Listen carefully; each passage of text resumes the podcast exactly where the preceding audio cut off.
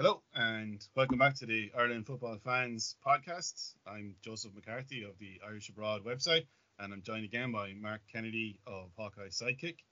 We're less than a week out from the kickoff of the 2023 FIFA Women's World Cup. It'll be after qualifying in dramatic, after qualifying, after, sorry, following qualification after beating Scotland in a playoff last November. Uh, Ireland are competing at their first Women's World Cup, and uh, myself and Mark are going to go through the teams that Ireland will be facing at the group stages. We'll have a look at the other teams in the group and players that you should watch out for across the tournament. Uh, Mark, it's it's good to talk to you again. Hey Joe, all good. Hope you're all keeping well. Hope all your listeners are as well. Should be a great few weeks. Yeah, a lot of football to look forward to. Kickoff let's get started with uh, with Ireland's group and just look at the Ireland squad. First of all, the 23 player squad was announced by Vera Pauw on the 28th of June, uh, and three extra players: Sophie Whitehouse, Harriet Scott, and Jamie Finn, uh, named as travelling training players, which we mentioned in the last episode. I'm not really too sure about, but it is what it is. Ahead of the group kickoff next week, Ireland um, played uh, what was supposed to be a friendly against Colombia earlier today, and unfortunately, the reports from the game was that Denise O'Sullivan uh, was taken to hospital for scans on a serious shin injury. Uh, there's been no confirmation yet uh, about her condition, but we assume that she will be available. Uh, Mark, uh, you know, the squad is fairly settled. I know there's there's been a couple of bolters this year that weren't involved in qualification. But looking at the friendlies that we've played against France and against Zambia, how do you think they're going to line out against Australia on Thursday morning? I think Joe would probably be along familiar lines. I mean, the core of the team, I think Vera Pauw and management have really kind of settled on. I mean, unless something happens to Courtney Brosnan now in terms of suspension or unexpected injury, she starts in goal. I don't think we have a true sense in terms of the depth chart there, Joe that'll be my chief concern. I know four goalkeepers were named, and I know that's probably for training reasons. I know you alluded to that in the last episode, but still, likes of uh, Grace Moloney here, uh, Megan Walsh, and also the, the reserve keeper as well. I mean, we haven't a true sense in terms of who's the backup here for Courtney Brosnan. If heaven forbid, last last player back, you know, this sort of uh, respect. So Brosnan starts, obviously. Look, we're very experienced in our defensive unit. I imagine likes of Heather Payne will be slotting into that full back role. Uh, likes of Niamh Fahey, Louise Quinn. I, I, think there'll be kind of a key question mark in terms of the other full back slot. I think we've seen Izzy Atkinson kind of come as a bolter, but is a player that Vera really rates. So is that kind of going to be an area? Going to be a surprise pick? Maybe Chloe Mustaki as well. Maybe as well. You've Claire Reardon as well who's just basically completely removed to Standard Liège. So uh, there's options there. I mean, midfield, I think the, the, the chief concern really right now, Joe, is Denise O'Sullivan. Just given the media reports, and they're just media reports because it was behind closed doors, but if there's any sort of a shin injury here, we're six days, five days out from an Australia game. The likelihood is Denise O'Sullivan doesn't start that game. So then ultimately, then who is going to basically fill the boots of Denise O'Sullivan because she's sort of a fundamental player here. I mean, like say Megan Connolly probably comes into it. Ruesha Littlejohn, along with Katie McCabe. Lily Agg probably comes into it as well. But again, the forward line as well. It'll be interesting just to see, particularly against Australia, do we go 4 5 1 or do we go two up top? Vera Pauw has been very complimentary of the likes of Marissa Sheva. She was a late bolter to get into the squad. But look, my choices here would probably be Amber Barrett. I mean, she showed her potency against Zambia, particularly her goal threat, but also Kyra Carusa as well. I think you probably got you'll probably mention about the Australian team in due course here, uh, Joe. But I think we need a little bit of pace in that final third, and I think if Amber Barrett can hit off the last shoulder here of an Australian defender here, you know there could be goals to be had here. So I mean I'm delighted to see Abbie Larkin here as well from Shamrock Rovers. Uh, really feature along with Áine Gorman, two domestic based players. And Áine Gorman will have to play a pivotal role here because given the turnaround in games here, Joe, this squad is going to be fully tested. given you have the game against Australia, then Canada, and then Nigeria. So an awful lot of travelling, and I think an awful lot of players will need to be prepared for that game day too. I have to agree with all of that. I think um, Courtney Brosnan has proven herself to be the undisputed number one. She hasn't been a regular for Club Everton this season, but she's shown at international level just how vital she is to the team. We've mentioned before that we have been a little disappointed that there hasn't been any experimentation between the posts for the, the national side by Vera Pauw. But on the other hand, when we have an established number one, it's up to the other players to force themselves into the manager's thoughts. And I don't think it's really happened uh, for the other goalkeepers in the squad. Look, historically, the number one goalkeeper is the one that plays all the way through a team's participation in a major international tournament. Having said that, look, you want to be as well prepared as you can, and I would have liked to have seen one of the other goalkeepers get a run out at least once this year. Looking back at the friendly against France, uh, you know we had Niamh Fahey and Louise Quinn in central defence, two very experienced players, but I just thought maybe there was a slight lack of pace between them that was exposed in France's second goal. Quinn stepped forward to close down the player on the ball, and Fahey took a maybe a step too long to uh, come across to block the French player that was coming in and went on to score. Maybe a little bit of cause for concern facing the Australian front line of uh, Karen Foord yeah, with Fowler on, on the bench. You know, in central midfield, our thoughts are obviously with Denise Sullivan at the moment. Uh, we hope that whatever the injury is, and we hope it's just minor, that she's recovered enough to take her place against Australia in a, a little under a week's time. She's one of the most experienced members of the squad with more than 100 caps, and actually the, the top scorer for the team as well with 19 international goals. She's a, a massive loss to the team if she's not going to be available, and it's going to be heartbreaking for the player herself, having you know done so much to get Ireland to the tournament, going to miss, and you know nothing is confirmed at the moment. Um, but we hope that she doesn't go on to miss out all three group games. Katie McCabe is probably the the most well-known player among Ireland fans and probably among uh, the opposition fans as well. Scored the goal of the season in the Women's Super League this year. She was the only player outside of the two finalists to be included in the team of the Women's Champions League. She's a creator and a goal scorer, playing at the peak of her powers now. And at 27, she's in the absolute prime of her career delighted that we, we will get to see her play at the highest level. You know, she is going to be our the talisman or the taliswoman, not sure what the correct term is there, for the team. Up front, you know, you made a good point there, Mark, that there's two bolters to the squad. There's Marissa Sheva and Sinead Farrelly. You know, haven't seen them play in the friendly so far this year. I don't really see why they were included ahead of other players. Sheva, to me, she doesn't have the pace to be a, a genuine threat at this level. Farrelly, we've spoken before about why she was out of the game for so long, and to be parachuted straight into an international team playing at this level. I guess because we're so used to men's football, I, I don't think anything like this would ever happen. It's unlikely that a player out of the, that's been out of the game for that long would would would go straight back into a, a top level team like she has with Gotham FC, and it's un, even more unlikely that a player that's been out for so long will be parachuted in at international level. Watch it, Australia play France earlier by our last opponents playing the team that we'll be playing in a week's time. What struck me was that Australia were a little vulnerable to France coming in that inside left channel, which is where I think Amber Barrett has thrived for Ireland. She hasn't been a regular starter for the last few games, but I think that if we see her as a substitute, that's where I think she can be her most effective. Looking at just at the squads overall in the group, I was a little surprised to see that Ireland are a lot less experienced than I thought. Both Australia and Canada have, on average, almost twice as many caps as Ireland do. Ireland with uh, 38.4 caps, Australia with 66, and Canada with 75.8. Nigeria are further behind Ireland with an average of only 22 caps each. As well as that, we're the oldest squad of the four. The average age is 28.4, ahead of Australia on 27.4 years. Canada on 26.9 years, and Nigeria on 26.3 years.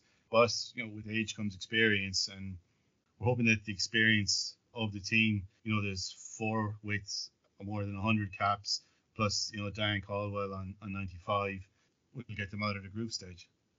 It'll be the senior squad members here that really have to set tone, and I think that maybe is a reason why Sinead Farrelly got included. I know she has vast experience. She has good experience working with Vera Pauw as well. But I think that experience of senior players, this is going to be a brand new occasion for an awful lot of uh, the ladies here. So I think to be fair, it's going to be cool heads, particularly in this first game out against co-host nation Australia. You sold out Sydney venue doesn't get any bigger than that, 80 plus thousand. This could go either one or two ways here for Republic of Ireland ladies. They either embrace the occasion really live for the moment and really back each other to the hilt, or else go very passive, go in their shell, and uh, let teams dominate them. I think they have to be kind of looking at the first option there to really make this a very enjoyable tournament for everyone concerned. We've only won one of the five games we've played so far, the 3 2 win in a friendly against Zambia. But I think that is cushioned a little bit by the fact that the other teams that we've played are amongst the best in the world. You know, we got a draw against China. Okay, two losses against the United States and the loss against France in the final game before flying out to Australia. Looking at the build up for the the other teams in the group, uh, Australia have lost one of the six games that they've played so far this year. One they lost to Scotland. They ended England's unbeaten streak uh, with a 2 0 win, and as we said, beat France 1 0 earlier today. Before that Scotland game, they were on a seven game winning streak. So while I wasn't too impressed by Australia against France, they were very compact, I thought. They didn't look very adventurous crossing the halfway line. A lot of the play in the first half came through Vine on the left, you know, a really pacey winger who's causing France a few problems coming in that inside left channel. Kerr didn't really get to show what she can do by the French team. Obviously, she's been identified as the, the danger player by the opposition, and uh, you know she was being double marked. On the other hand, France were getting forward quite a bit and getting into the Australia box more than Australia did. Australia, you know, didn't think they were particularly disciplined in defence. It was more like they were getting bodies in the way than actually, you know, playing their way out of trouble, which France were doing at the other end of the pitch. France definitely had the better chances in the first half, although it felt like Australia had more of the play. And, you know, nil nil at half time wasn't an unfair scoreline, but I thought that France were the more likely to score in the second half. But it was actually Australia that went ahead. There was a bit of a warning about 10 minutes before the goal uh, when a through ball from Kerr didn't reach forward, but it was from that same channel later on where the substitute Raso was able to get to the byline to find Mary Fowler in the penalty area with and a lot of space, which again, for a team that had been so disciplined up to that point, I was actually surprised that France had let her go and uh, she was able to finish from close range. Australia, after that, just shut the game down, sat back in their own half, and invited France to come onto them. But just with the sheer amount of bodies they had in their half of the pitch, France struggled to create anything, and Australia left with the win. I kind of got the impression from the the crowd, uh, from a what what is now a record attendance for a home game for the Matildas and what will be broken by the game against Ireland on Thursday. The crowds were a bit quieter than I thought, and I think that's something that Ireland can try to do as well. Going by some of the reports, it might not be quite Italy and Giant Stadium standards, but we could see more than a third of supports for the girls in green. I think we'll definitely have almost home field advantage for the games against Canada and Nigeria. Mark, how do you think that that opener against Australia is going to go? Very evenly poised, I think, Joel, for Ireland to realistically be in a last 16. They really need to get something out of this Australia game. Fair, I think you've outlined the Australian threats very well, particularly their final third. They're very compact, well organised. They really do zonal marking an awful lot in terms of their set piece. Don't give away too many goals. That game against England start of the year was probably the highlight reel moment for them. I mean, they had a, a poor result against Scotland, but by all accounts, squad rotation was being deployed there. So the fact that they beat England 2 0, Sam Kerr again showed her potency. and particularly Mary Fowler in that game. So I think from that perspective, Australia will pose an awful lot of problems for us in the final third. So really, I'm very intrigued to see how Vera Pauw management really do adopt. Do they go for 4-5-1? Are they going to go two up top? Again, can't be leaving ourselves wide open initially. So it's going to be fascinating just to see how this will go. But I mean, we do have our own threats here, uh, Joe. And I mean, from public farm perspective, maybe the set piece becomes a real source of um, hope for us, particularly while Australia, I think defensively against France, they were a little bit shaky, particularly on one or two set pieces early, particularly with Katie McCabe's distribution. Hopefully, if Denise O'Sullivan is back here, Megan Connolly as well, we do have an awful lot of good quality in midfield to really create. So, look, it's going to be a tall order. I mean, this group with Australia, Canada, and Nigeria can't get much tougher than that, to be perfectly honest, Joe. So, really, Ireland really have to focus in on their own performance and really, um, I think the concern for me is really the defensive unit, particularly if we get turned here. Do we have the pace to really kind of counteract some of the final third threats we're going to find out in the pool? And I'm a little bit undecided on that at the moment. The hope for me here, uh, Joe, on this Australian game is that we draw maybe one all, get a point on the board, and then get on to our next game uh, against uh, Canada. I think we can agree that a loss in that opening game is the worst result we'll be really facing an uphill climb to get out of the group stages if we don't come away from Sydney with at least a point. Going into that second game against Canada, their build up to the World Cup has been fraught, I think, uh, to say the least. Divisions with, within the squad, uh, but against both the, the management and the association. They've only played four games this year. Uh, three of them were in February, and their last game was a 2-1 loss to France, coincidentally enough. We're not dismissing Canada. They're the Olympic champions. They're you know they're a power in women's football. They're ranked seventh in the world by FIFA. The average age of the team, as I said, is just under 27 years old, which is uh, a, a, good average age for a squad, but also with a lot of experience. An average of uh, 75 caps each. Two of the team have more than 200 caps. Uh, Sophie Schmidt in midfield has 221, and Christine Sinclair has more than 300 caps, 323, and almost 200 goals. A hugely important player for Canada. They won once this year, a 2 0 win against Brazil in the She Believes Cup in February.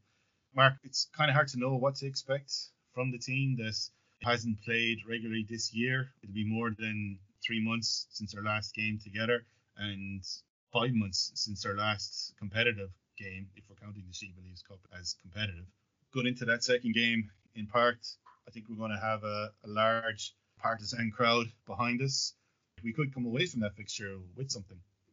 Yes, but I think from my perspective, Canada are the top seeds in this group, and I think we'll see fairly quickly why here, Joe. I think their cornerstone is their defensive uh, shape and their organisation. They essentially believe that they can keep clean sheet against any team in the world and I mean, they have such outstanding goalkeepers, also defenders likes of Buchanan, who plays for Chelsea.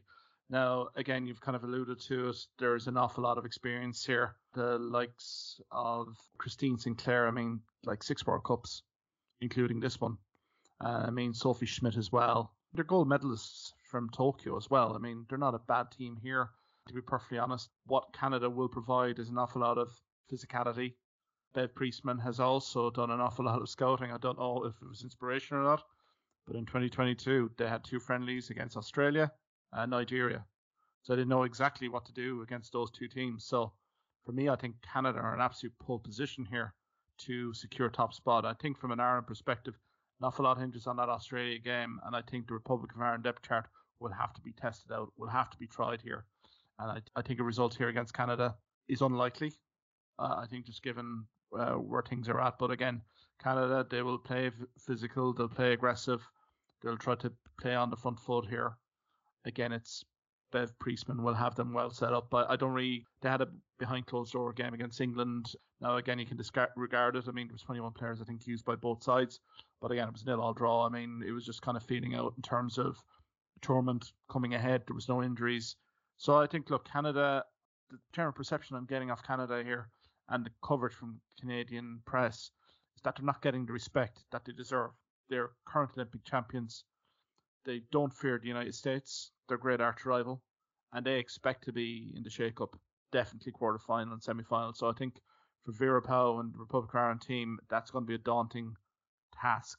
Given this Australia game is going to spend so much emotion, because I mean that opening day, it's July 20th, it's fast approaching, but I mean with the co-hosts, the energy of the stadium here, I think Pauw and management are going to have to play this one a little bit clever here. I think some squad players are going to have to get extended game minutes against Canada. So I think it's unlikely. I think we're going to get a result. I think it's going to all hinge on this Nigeria result. Canada also have the advantage of playing Nigeria in their group opener the day after we play Australia. It's at 3:30 in the morning here in Ireland, so probably not going to get up to watch it, but I, I might watch this on Friday. No disrespect to Nigeria, but it is the opener that they would want to play in that game, and you know could shake off any bit of match rustiness that they have before facing Ireland in Perth on Wednesday the 26th we have to imagine that one of Australia and Canada are going to take a top two place in this group. It's unlikely that Ireland and Nigeria are going to go through. So a loss in that opener against Australia and then following up by facing what is on paper a stronger Canadian side means that we will need to get a win against them. I know we've alluded to it earlier, but that opener against Australia, we really can't lose it. And then going into the final game against Nigeria, if we're still in with a chance of finishing second, Australia and Canada are playing at the same time. If we're going into that game, still with a chance of uh, going into the second round, I think that's, that's the best we can hope for. Nigeria have had their own problems in the build up to the tournament. Disputes about pay escalated to the point that the team threatened to boycott their opening game against Canada. I haven't heard conclusively that it's been resolved. I'm, I'm going to assume that the game is going to go ahead as planned. We faced Zambia in the friendly, who would be the second highest ranked African side behind Nigeria. You know, coming away with a 3 2 win. I didn't feel told the whole story of that game. There was a lot of pace in the team that troubled us. We scored the opening goal in the first half for Ireland scored three to take the lead, and you know there was the the final goal came with 10 minutes to go. Uh, at which point I think both teams agreed it was going to finish 3-2. They're the youngest team in the group with an average age of 26.3. They have the least amount of caps uh, with an average of only 22 caps each, although their most experienced player uh, and captain, my apologies if I'm not pronouncing this correctly, Onome Ebi, the 40 year old defender, has 107 caps and three goals to her name. And then it's a pretty serious drop to the next most experienced player, fellow defender Osinachi Ohale, the 31 year old with 59 caps. I think that opening game against Canada is going to tell us a lot. We'll see just how much rustiness Canada have after their build up has been so disrupted. Nigeria, for their part, have only played five games this year, two losses in February in friendly games against Mexico and Colombia. They're currently on a a three game winning streak after beating Costa Rica, Haiti, and the World Cup co hosts New Zealand in a friendly in April. If we're going into that final game against Nigeria, needing a win to qualify for the second round of the tournament, I think that's the ideal situation or the ideal scenario for Vera Pauw and her team. Yeah, I'd agree with you there. Not a lot of one, water will be under the bridge at that stage, but I think Nigeria as well. Look, you, you've hit nail on the head. Their preparation has been completely blighted by the money row, bonuses, and not getting financial security here. That can have an absolute adverse impact to a squad getting it into a World Cup. So preparations have been hindered. What's very interesting about this Nigeria squad is the amount of US born soccer players that are in this Nigeria squad from Nigerian parents. I think you've called it out with Ebi, um, the, the captain, obviously. Now, you'd also have representation from Spanish clubs like Atletico Madrid. Ajibade is an absolutely superb box-to-box midfielder. And I think this is a comment that Bev Priestman, uh, when the Canadian head coach basically mentioned when they got the group of death. She called it a group of death, but she immediately highlighted Nigeria as being one of the potent threats here because they'd already played Nigeria in 2022 twice. And from her recollections, she had mentioned that Nigeria were very fast, very physical, very much what we saw with Zambia here, Joe, uh, with Ireland in Tallaght. But again, an awful lot more physicality, I would say, in this Nigeria side, particularly from a high perspective. So the likes of Toni Payne, Seville, uh, but also you have Asisat Oshoala with Barcelona, an absolute speed merchant in the final third. I'd rate her uh, alongside Sam Kerr from a predatory goal poacher uh, perspective. So I think from that perspective here, Joe, it all really depends on this mindset of Nigeria. We'll soon find out fairly quickly, particularly against Canada. And now, you know, if Ireland are still in with a chance, if they've gotten something out of either Australia and Canada, then I think it's all fair game because really and truly, I think Nigeria's first game is going to be their key. They don't get a result against Canada. I don't see them getting a result against Australia. And if you don't get a result there, they're almost packing the bags at that stage. And I think from Republic of Ireland women's perspective, I think then you have to then bring back the, the players, some of the key players from that Australia game, and really kind of pinpoint that fixture as one that you need to target to win. They're a side that will be interesting on paper. They'll be very entertaining, but I think defensively there has been issues under recent record as well.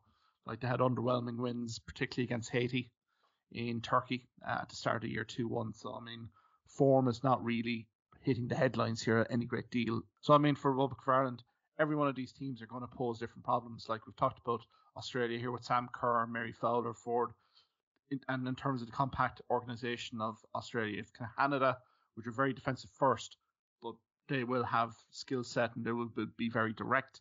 And then you have Nigeria here, which will have that classic African style of play where they will look to express themselves.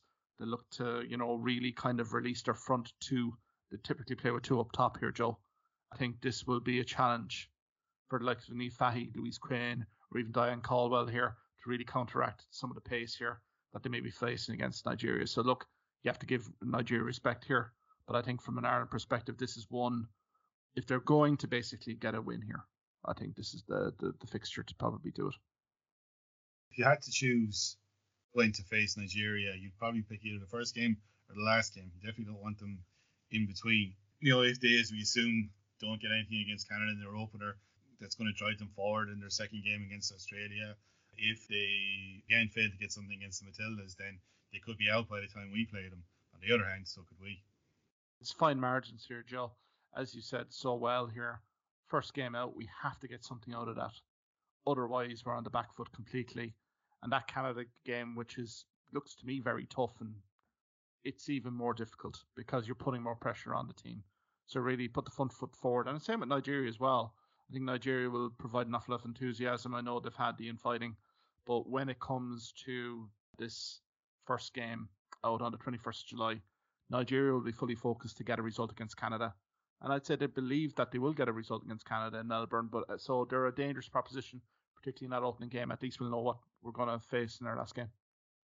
We wish the team the very best. Hopefully, we'll get an episode out after the group stages, and we'll be looking forward to, seeing the team play in the second round.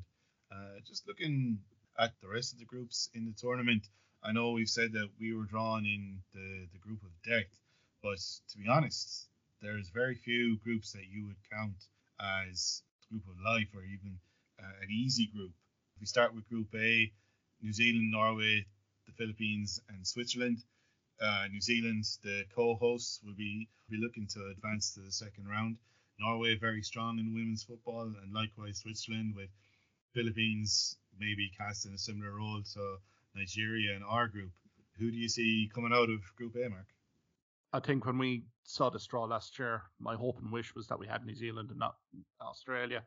The reason I say that is that New Zealand squad is far inferior to Australia's and their form guide going into this competition and this tournament, even though they will have strong home support, I don't think they're anywhere near the standard of Norway and also Switzerland, who for me could be a dark horse in this tournament. You know, you've Lehmann obviously from Aston Villa, but you also have two or three other players in Switzerland from an attacking final third who could do damage against opposition. So for me, Norway should win this group and I would say Switzerland coming in second. Philippines, I think it could be an awful baptism of fire for the Philippines. I think their form guide, the standard of competition that they're facing in their own federation, this is an absolute considerable step up.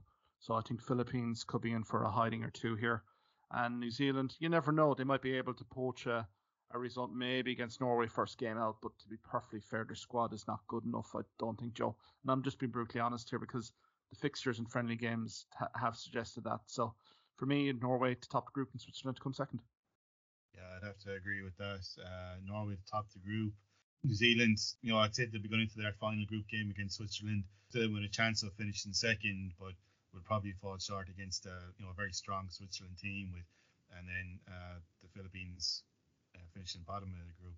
Group C, possibly one of the easier groups to predict. Spain, Costa Rica, uh, Zambia, who we faced in the friendly, and Japan. You'd have to imagine that Spain and then one of Costa Rica and Japan would come out of that group.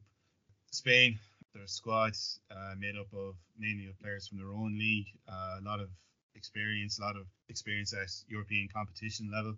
Possibly one of the favourites, although I'd say they're probably in that maybe in the second tier of favourites. But uh, you'd expect them to have already qualified from the group before they face Japan in their final group game on the 31st of July. Japan are a quality outfit. They have been for many a year. They've always been a consistent performer in World Cups, getting second round quarterfinals. So I think that Japan Spain game will be significant, just given the way that last 16 draw will be. Zambia for me are the enigma of the group here, Joe. Uh, I think purely I was surprised by them against the Republic of Ireland in Tallaght. I think Banda was a quality standout during the game. Now there has been a bit of controversy regarding her participation, given the eligibility of Banda. There has been a few accusations leveled at the head coach here regards to the squad. So I mean that's been a distraction. But I think it's Zambia. Their win against Germany in that last warm-up game for me is really kind of a headline grabber here. For me, maybe two weeks ago, I would have seen this as a very routine Spain, Japan, and take your pick in terms of one and two. Zambia for me over Costa Rica. I think Costa Rica again. It's that federation competition. I think they're going to find it going very tough here. So I think Zambia, if they can pull off a result here, um, might be making this a little bit more interesting than it should be. But I think Spain and Japan, they should have sealed their kind of qualification last 16. But I think the top seed will be key here for uh, Group C particularly. Uh, to be fair to Spain, I think they've unfinished business after the Euros. They were probably the team that really should have beaten England uh, in that uh, quarter final. So I'll go Spain and go Japan, but wouldn't be surprised if those places got reversed. I think the final group game uh, there between Japan and Spain will be to decide the final order of uh, Group C. Group D has England, Haiti, Denmark, and China. England, one of the tournament favourites. China, historically very strong in women's football. I think the friendly we played against them in February was a bit pedestrian, but uh, look, we know what they can do at this level. Denmark with a European pedigree, and Haiti probably going to finish bottom of this group. For me, it's England top the group with China in second. Final round the fixtures sees China play England on the 1st of August in Adelaide, and like the Spain and Japan game in Group C, that's going to decide first and second in this group. England, the draw that they've been given here has been, you know, it's decent enough. I mean, you consider what's gone before, particularly in Group B, and we'll go to the US group in due course. But I suppose for Wiegman, the head coach, he's had to contend now with some substantial injuries.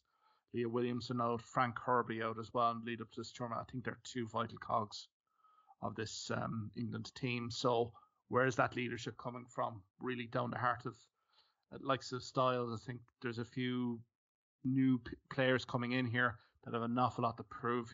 Ella Toone, likes of Russo as well, are going to have to step it up another notch here. Denmark and China, whenever they play, that'll be a fascinating duel because Pernille Harder, she's an absolutely superb player. Like she's just recently left Chelsea, managed under Emma Hayes, absolutely outstanding servant. She had an enforced absenteeism from the Danish camp and national team up until this tournament. So I mean that's a great boost for Denmark. So look at China, Denmark. Look, China I think will be well organised. Uh, it'd be interesting to just see their form guide going in again, I would give a hesitant vote for Denmark here. Again, given that uh, Pernille Harder here has a point to prove, it might be enough to get Denmark over the line. But again, that Denmark China game, there's nothing between those squads. As for Haiti, I think Haiti have shown competitiveness. Like I've mentioned about Nigeria winning 2 1, but again, this is a different kettle of fish here. England first day out, I think that could be a cricket score, Joe. And I think this is going to be the unfortunate thing here for the likes of the Costa Ricas, the Haitis here. We'll go down through the rest of the groups here. So if you debutant World Cup teams here, that could get hockeyed here because the, the teams have increased. So, I mean, the quality has increased, but I think for certain teams here, there could be out, uh, there could be outmatched. I think one of them could be Haiti here, and I think for England, it, they'll have bigger challenges, particularly in the second round on. They should comfortably get out of this group. Looking at Group B, then Netherlands, Portugal, United States, and Vietnam. Again, three very strong teams. The United States, we know their pedigree at, at this level, multiple World Cup winners, huge experienced squad. The two friendlies that we played against them earlier in the year, they showed exactly what they can do. They're organized. They have the, I suppose you call it, you know, game knowledge, just how to go and win a game and how to shut things down. The first game, especially after the second goal went in, they kind of they decided that the game was going to finish 2 0, basically. Um, yeah. uh, Alex Morgan, you know, 206 caps. Megan Rapinoe, it's going to be her final bow and in football. She's going to retire after it. You know, she's going to reach 200 caps at the tournament. But it mightn't have it uh, as easy as you might think. The Dutch have a, a very strong squad. Unfortunately, they won't have Arsenal's Vivianne Miedema available to them. But you know, looking down through the through the team, there's a lot of high level experience there. Players from Wolfsburg, Olympique Lyon, Paris Saint Germain, Arsenal, and Manchester City.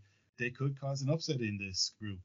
Portugal think that they might be able to uh, to get a, a result against either the United States or the Netherlands. But for me, I think it's going to be the United States, the Dutch, Portugal, and Vietnam in that order in Group E. Yeah, I'd probably go along with you there. But I suppose from a US perspective, I think they're privately happy with this group because they're going to get tested out early here in terms of their depth chart, in terms of the teams you're going to face. The Netherlands, I think you've alluded to the key injury there up front. Uh, Portugal should be a very progressive side. They impressed me in the Euros last summer in England. Now, I think they were unfortunate in terms of when they got knocked out to Germany, but I think to a certain degree here, they had to go through the playoff qualifiers in February, which is advantageous. But again, Portugal will battle hard in going into this. And as you say, Vietnam, look, if we called Haiti cricket score, I can't imagine what Vietnam USA is going to be in the first uh, round of games here because it's look the configuration with Vietnam. I think it's it's going to be an arduous task for Vietnam. They're going to be the resiliency here of Vietnam is going to be pretty uh, key, I would think, because the Netherlands are not going to show any sympathy, and same with Portugal. I think it'll be the Netherlands and Portugal game will decide who's second. I would edge it to Netherlands. Remember, USA and Netherlands did contest World Cup final four years ago. So I think from that perspective, you have to go USA, you have to go Netherlands. But I think Portugal on their day could definitely catch Netherlands. I don't think they'll catch USA, but I think uh, that could be the intriguing watch here. But yeah, I'll go USA one, Netherlands two. Looking at Group F, then two real heavyweights of the game in France and Brazil, who are joined by Jamaica and Panama. No disrespect to to Jamaica or to Panama, but it's really it's it's France and Brazil one and two in that in that group, and it'll be the the second game when they face off in Brisbane on the 29th of July to finish it decides who finishes first and second in the group. We saw France uh, in the, the, friendly against Ireland in Tallaght only a few weeks ago, very controlled. While they did struggle to score, I think after that first goal went in and they got their, their heads up a little bit, didn't really think that Ireland to get a result against them. I was a little surprised by the result against Australia. France definitely deserved to get something out of the game. The number 13, Waka, played really well, tormented the Australian defence in the first half. I thought there was definitely a goal in the game for her. Wendy Renard, the captain, restored to the team after refusing to play on the previous manager. So the French Football Federation replaced the manager. Hugely experienced player, uh, multiple Champions League winner with Lyon, and I think she'll expect to lead her team into the second round. I would give them a slight edge over Brazil. So France and Brazil first one and two, and then oh, let's just say Jamaica three and Panama four. This is probably one of the more routine groups. Marta is just a legendary player in the women's game, and her duel with Renard is going to be absolutely superb when Brazil and France meet up because those two are just standout footballers at this level. Um, for me, I think France have a better squad overall. I wouldn't be too worried about the result this morning, Joe, in terms of uh, France. They'll learn from that. They will be ready for what comes in the second round, particularly. Uh, for me, the intriguing part would be Jamaica, and just to see how Khadija Shaw plays. She plays her football with Manchester City. She's a very good striker, has provided plenty of goals for Manchester City in club form. Now the key is going to be whether she gets the service or not from her colleagues in Jamaica, and they're going to find it increasingly difficult against Brazil and France. And look, Panama again look as if they're going to be struggling against this high quality group. Uh, so yeah, look, I'll lean it towards France and Brazil, but again, topping your group uh, in these kind of open round games is imperative here. Because like looking around at the last 16 let's say for argument's sake brazil finished second. They have a round of 16 against germany who will preview uh, potentially. France would play someone like colombia. So again that's the the chasm here. So again that france brazil game whoever wins that group game that defines the world cup uh, when the draw was made, our own group was designated the group of death, but looking at Group G, you can't pick two teams out of it. Argentina, Italy, South Africa, and Sweden, all four sides very evenly matched. Maybe give a slight advantage to Italy. All of their team, except for uh, Dragoni, is home based. The 16 year old midfielders with Barcelona, every team in that group can beat every other team in that group. Sweden, as we know from qualification group, historically very strong in women's football. Look, just for the sake of argument, I'm going to go Italy first, Argentina, Sweden, South Africa. But if you ask me tomorrow, I could reverse that easily. Sweden come to this World Cup, they're like the Canadas, the USAs, the Germanys, the Japanese, the Spanish. They're perennial performers at World Cup stages here. I mean, look at Sweden's record last summer in the UEFA European Championships, got to a semi final where they were comprehensively beaten by England. Now, I mean, from a Sweden perspective, this is a very tough group. Uh, I would agree with you here, uh, Joe. South Africa, probably the unknown quantity here, just given their run of form. Will they be able to kind of pick um, themselves to the next level? Italy will be pretty decent, I would say, given that Italian football is starting to progress particularly in the club uh, perspective. Argentina, you know, will always be competitive, very physical. So yeah, for me, I'll probably will go Sweden here. And again, it's a toss up between the second place team because I think any one of those other three could actually get there. I think the key will be for Sweden, Blackstenius, who plays with Arsenal.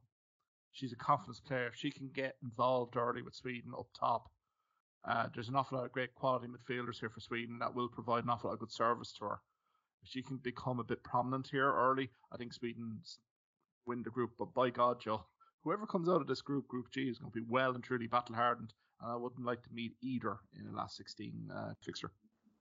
Finally, Group H, Germany, Morocco, Colombia, who Ireland faced in an unfriendly earlier today, and South Korea. Germany still really strong team. You see them qualifying top of that group between the other three. I think it's fairly evenly matched. I might give the nod to South Korea. They have a really strong record in the World Cup. And look, after the game today, I just want Colombia to finish bottom of the group uh, behind Morocco. now, in fairness, Joe, I think we might mention it, but why in your earthly mind are you deciding to play a South American team six days before a World Cup opening fixture? I mean, for Colombia or any South American side, regardless of five side, regardless of if it being a challenge game, friendly, behind closed doors, they would go competitive on it.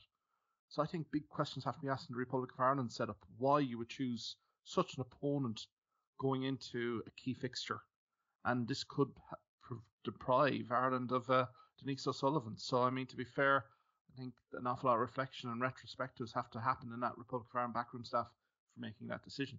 But going back to this group, Germany would stand out here. I think Popp will be a magnificent performer in this tournament.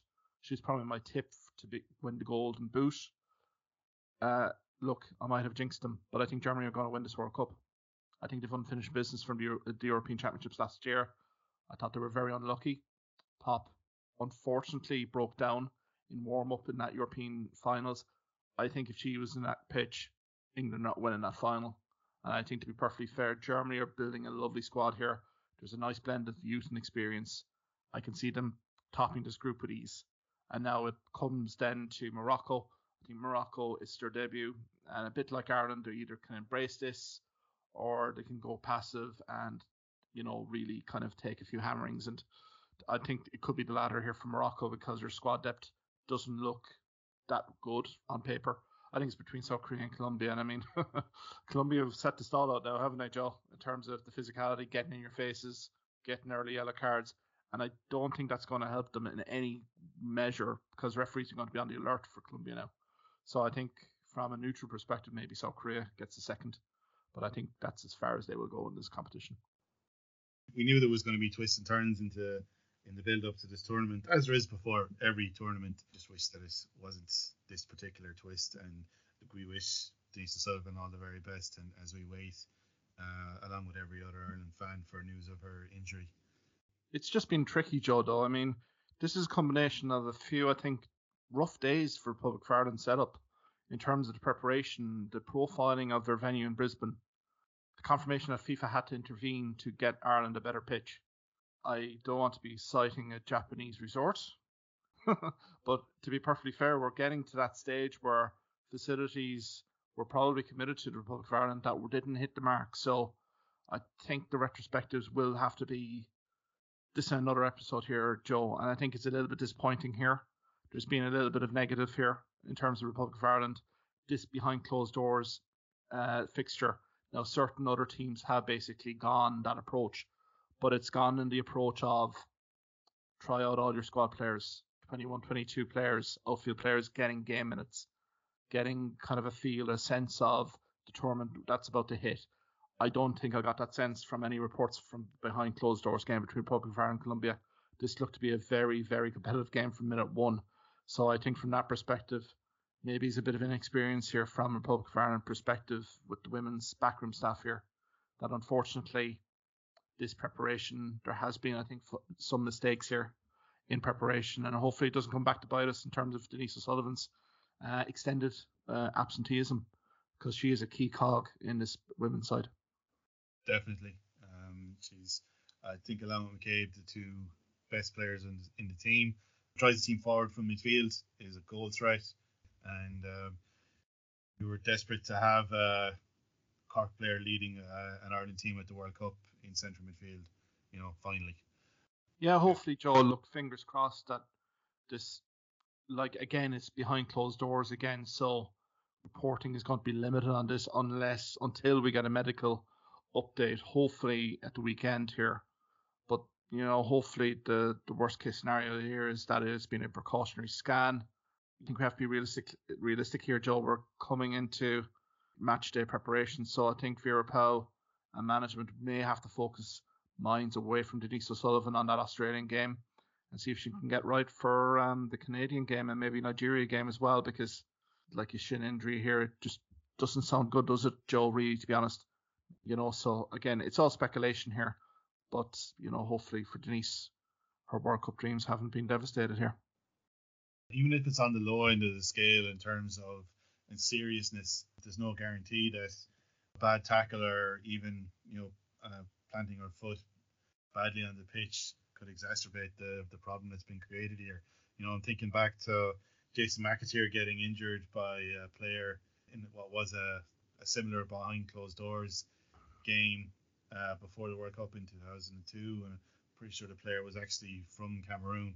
Obviously not involved with the, the Cameroon squad at the World Cup, but you know, wanted to make a name for himself. Exactly. So, look, unfortunately, these things have happened. Now, touchwood, it hasn't really ha- happened in terms of certain players. I mean, we've had it with Aoife Mannion not being able to make it in terms of her knee injury. We were hoping that would be the case, but again, you know, it's just the retrospective in terms of the opposition that you're going to choose. And maybe it's because Colombia were kind of based around the Brisbane area that they made a decision to contact Colombia. But again, it's the South American side here, Joe.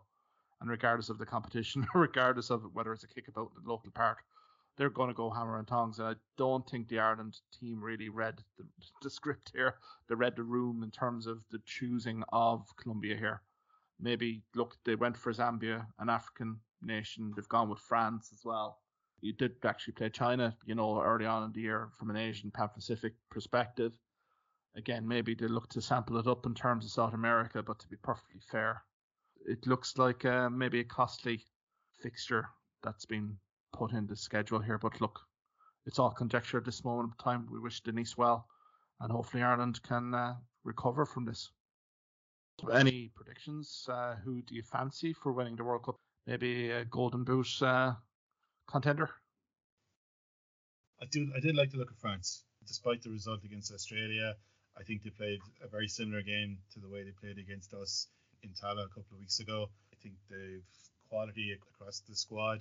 I think yeah, okay. I'm gonna. I'd go with France and uh, Golden Boot is always pretty tough to select. It's not always say uh, you know someone from the favorites. Um, I'll go with I'll go with Marta from Brazil. Like I think she's going to play every game. A lot of their play is going to be centered around her. She's going to be taking the penalties. She'll probably be you know she she might not take all the free kicks, but she's uh, the target for their set pieces. So um, yeah, I'd like to see Marta do it in what would probably be her final World Cup.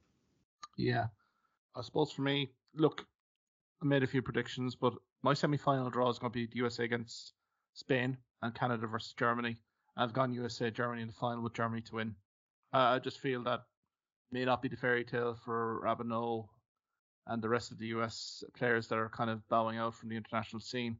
I think this Germany team are primed. They're going to be more motivated than ever to get over the line after what happened in the Euro finals last summer. So uh, for me, I think England will get knocked out in the quarterfinals. Germany will beat them and re- uh, maybe gain a bit of revenge for that European finals loss. For me, uh, the goal scorer, it's the golden boot is always going to be a key one, really. But I think you might have a smart bet on maybe someone who's maybe playing someone like Haiti or Vietnam, particularly. But I'll go with Alexandra uh, Popp from Germany. I think she's just a clinical. She's probably up there. I'm just thinking in terms of Sam Kerr. It's a very difficult group that Australia are in with Canada, Republic of Ireland as well. That Republic of Ireland game, I think, will be a very nervy affair. And you'll have also Nigeria here. So I think Alexandra Popp for me, Germany, she's a consistent performer. Look great in the air, great great on the deck as well, just in terms of her finishing prowess. So yeah, for me, it's going to be a German clean sweep here. I'll probably jinx them though, Joe. To be fair, so uh, don't, don't ping Joe.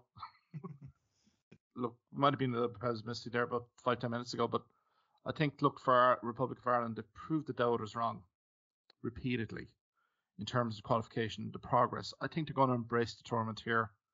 When you hear like Carusa speak to the media, it has been very positive about embracing the moment, having each other's back.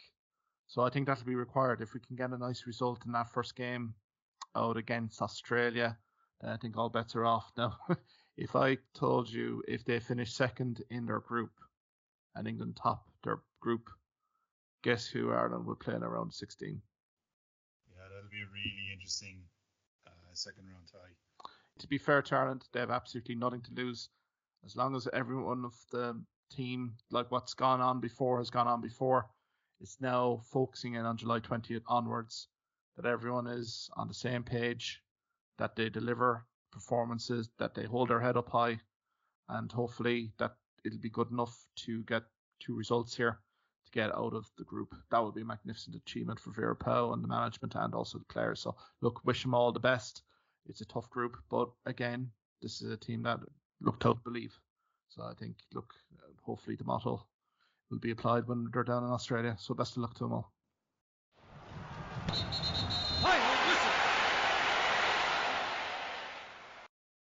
We hope you've enjoyed our preview of the Women's World Cup that's kicking off in a few days' time. Uh, we're looking forward to a month of top class international football for the second time in a little over six months. I want to thank Mark for joining me on uh, the episode again. You can follow Mark on social media at Hawkeye Sidekick. You can follow me on uh, Facebook and Instagram at Irish Football Statistics and on Mastodon and Blue Sky if you have an account at Irish uh, Irish abroad. Um, don't want to get too much into what's going on with Twitter at the moment, but basically paused on Twitter for the time being. Talk to you soon. Take care. Come on, you girls in green.